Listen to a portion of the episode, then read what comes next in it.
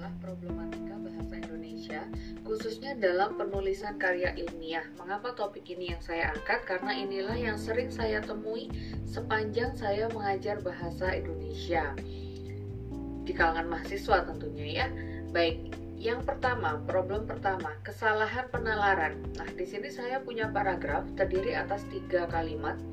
Kalimat pertama berbunyi, salah satu indikasi inovasi yang berkenaan dengan organisasi kelembagaan, misalnya yakni perubahan orientasi kelembagaan pendidikan dasar yang semula 6 tahun menjadi 9 tahun. Kalimat yang kedua, Demikian pula masalah ketenagaan atau guru yang mengajar pada sekolah dasar tidak lagi lulusan sekolah pendidikan guru atau SPG murni, melainkan dipersyaratkan minimal diploma 2.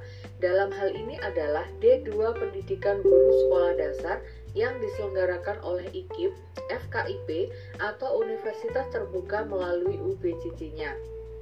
Kalimat ketiga, sejalan dengan hal tersebut, perjenjangan karir yang ditempuh oleh seorang guru tidak lagi mengikuti kenaikan secara otomatis, akan tetapi dihitung menurut kredit poin yang berhasil dikumpulkan. Nah, pertanyaannya adalah dari tiga kalimat ini, bagian manakah dari kalimat tersebut yang dikatakan salah nalar?